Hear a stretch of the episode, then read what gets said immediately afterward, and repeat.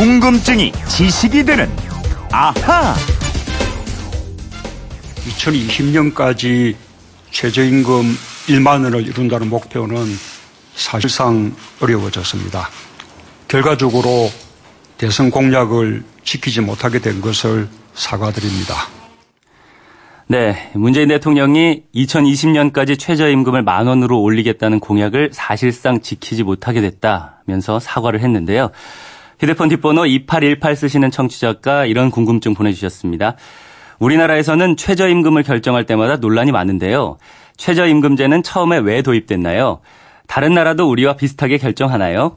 생활임금이라는 것도 있던데 둘은 어떤 차이가 있나요? 하셨는데 이영은 아나운서와 오늘은 최저임금, 생활임금에 대한 궁금증을 풀어보겠습니다. 안녕하세요. 네, 안녕하세요. 네, 이영은 씨도 아르바이트 해본 적 있죠? 아, 네, 그럼요. 저는 음. 패밀리 레스토랑에서 최저임금보다 조금 더 받았는데 음. 아무래도 4대 보험을 내다 내야 하니까 일하는 강도에 비해서 거의 최저임금 비슷하게 받는 것 같았어요. 음.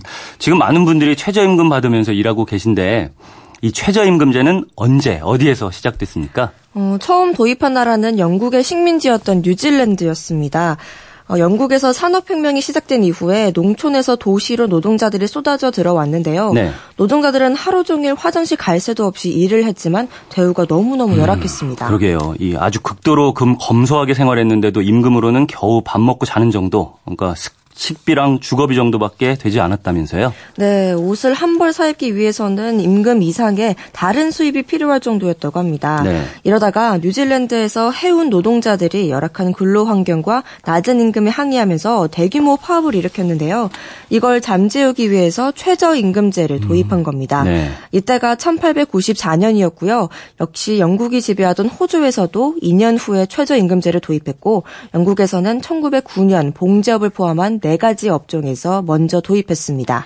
노동 관련 제도를 보면 저절로 얻어진 건 없던데 이 최저임금도 마찬가지였네요. 네, 그렇습니다. 이러면서 세계로 점점 퍼져갔는데요. 네. 미국에서는 메사추세츠주에서 1914년에 제일 먼저 최저임금법이 통과됐습니다.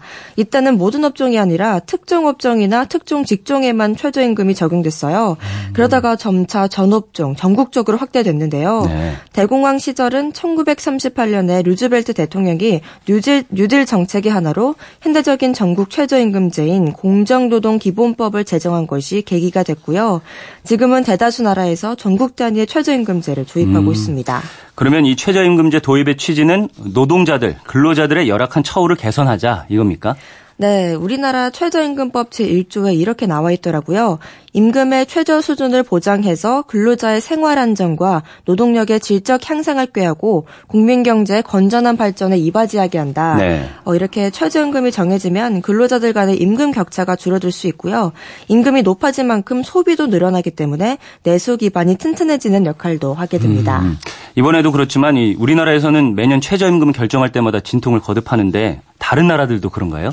어, 조사를 해보니까요. 최저임금을 결정하는 방식은 크게 네 가지가 있더라고요. 네. 첫째는 물가와 임금 인상률에 따라서 자동적으로 결정되는 나라가 있어요. 음. 프랑스, 벨기에, 폴란드, 네덜란드, 룩셈부르크 이런 나라들이 그렇고요. 네. 어, 두 번째는 우리나라처럼 노화사, 정부위원 등 3자나 2자가 참가해서 협상하는 방식이 있는데 네. 이건 그리스, 아일랜드가 이렇게 하고 음. 있습니다. 이게 최저임금 결정 방식이 한 가지가 아닌 거네요. 네, 그렇습니다. 세 번째는 노사가 먼저 협의를 한 다음에 국가가 결정하는 형태인데요. 스페인, 포르투갈이 그렇고 아일랜드는 3다 협상이 결렬되면 정부가 결정을 합니다. 네. 그리고 마지막으로 미국은 노사가 참여하지 않고 각 주의 정부나 주회의가 음. 결정합니다. 그래요. 이 미국은 그럼 주정부나 의회가 최저임금을 결정한다고요? 네. 그래서 각 주별로 각 주별로 시간당 최저임금이 다 다르고요. 네. 과거 공화당 정부 때는 몇 년 동안이나 최저임금을 조정하지 않아서 최저임금이 오히려 떨어지는 효과를 내기도 했습니다. 그러다가 2012년에 패스트푸드 식당 노동자들이 최저임금 인상 등을 내걸고 연대 파업을 벌이기도 했는데요. 네. 이런 움직임이 결실을 맺어서 2015년에 뉴욕주를 시작으로 미국 전역에서 시간당 최저임금이 15달러 이상으로 확산되고 있습니다. 음, 노사가 직접 협상을 하지 않는 나라가 많으니까 우리처럼 매년 큰 소리가 나는 것은 아니겠어요? 네. 그리고 기본적으로 외국에서는 최저임금이 임금의 하한선 역할만 할 뿐이지 최저임금보다 많은 임금을 지급하는 경우가 대부분입니다. 있습니다. 네. 반면에 우리나라에서는 최저임금이 곧 일반임금, 월급, 월급인 경우가 많다 보니까 노사 모두 서로 민감해질 음. 수밖에 없는 측면도 있습니다. 그게 요인이 제일 큰 것 같아요. 이 최저임금이 어떻게 시작됐고 결정되는지는 이해가 됐고요. 이제 생활임금에 대해서도 알아보죠. 네, 최저임금이 최근 2년 동안 큰 폭으로 오르긴 했지만 그 전에는 금액이 너무 작아서 최저임금만으로는 안정된 생활이 좀 어려웠습니다. 네. 그래서 특히 비정규직 노동자들에게 최소한의 생계를 보장하기 위해서 최저임금보다 높은 수준으로 지급하는 임금이 바로 생활임금입니다. 음, 그러면 최저임금보다는 금액이 훨씬 높겠네요. 어, 올해 시간당 최저임금이 7,530원이었는데요. 네. 서울시가 책정한 올해 생활임금은 9,211원이니까 최저임금보다 22%가 많습니다. 그리고 광역단체 중에서는 가장 먼저 2014년에 생활임금 조례를 만든 경기도가 8,900원, 음. 최저임금보다 1,370원 많고요. 네. 광역단체 가운데 생활임금이 가장 높은 곳은 전라남도인데 9,370원입니다. 음, 근데 이 생활임금이 적용되는 대상인 사람들은 얼마 안 되는 거 아닌가요? 어, 주로 지방자치단체에서 공무원 보수 체계를 적용받지 않고 비정규직, 계약직으로 일하는 근로자들이나 아니면 지자체가 투자한 출연기관 등에서 일하는 근로자들에게만 적용이 되고 있으니까 대상자가 정말 아, 얼마 안 됩니다. 그렇죠. 네, 그리고 최저임금은 법으로 정한 거라서 지키지 않는 사람 사업주는 고발되고 처벌받지만 생활임금은 의무사항이 음, 아닙니다. 네, 그러니까 생활임금은 지방자치단체가 조례를 제정해서 지자체 관련 노동자에게 지급하는 임금이다. 이렇게 보면 되겠네요. 네, 근로자 입장에서는 이 생활임금을 많이 받으면 당연히 좋겠지만 지자체 재정은 국민들, 주민들이 는 세금이잖아요. 네. 더군다나 임금은 매달 지속적으로 지급해야 하기 때문에 너무 많이 올리면 재정 부담이 커질 수 있다는 우려도 있는데요. 음. 어, 지금까지 이 생활임금을 도입한 지자체 단체 자치단체들은 단체장이 더불어민주당 소속인 경우가 많았습니다. 네. 근데 6.13 지방선거에서 더불어민주당 소속 후보들이 대거 당선됐잖아요. 네. 앞으로 이 생활임금제를 도입하는 자치대는 음. 자치단체는 더 늘어날 것 같습니다. 그렇겠네요.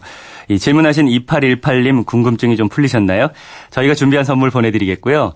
이영은 아나운서 이분처럼 궁금한 게 있는 분들은 어떻게 하면 되는지 알려주세요. 네, 그건 이렇습니다. 인터넷 게시판이나 MBC 미니 아니면 휴대폰 문자 샵 8001번으로 보내주시면 됩니다. 문자 보내실 때는 미니는 공짜지만 휴대폰은 짧은 건 50원, 긴 건 100원의 이용료가 있습니다. 네, 지금까지 궁금증이 지식되는 아하 이영은 아나운서였습니다. 수고했습니다. 감사합니다.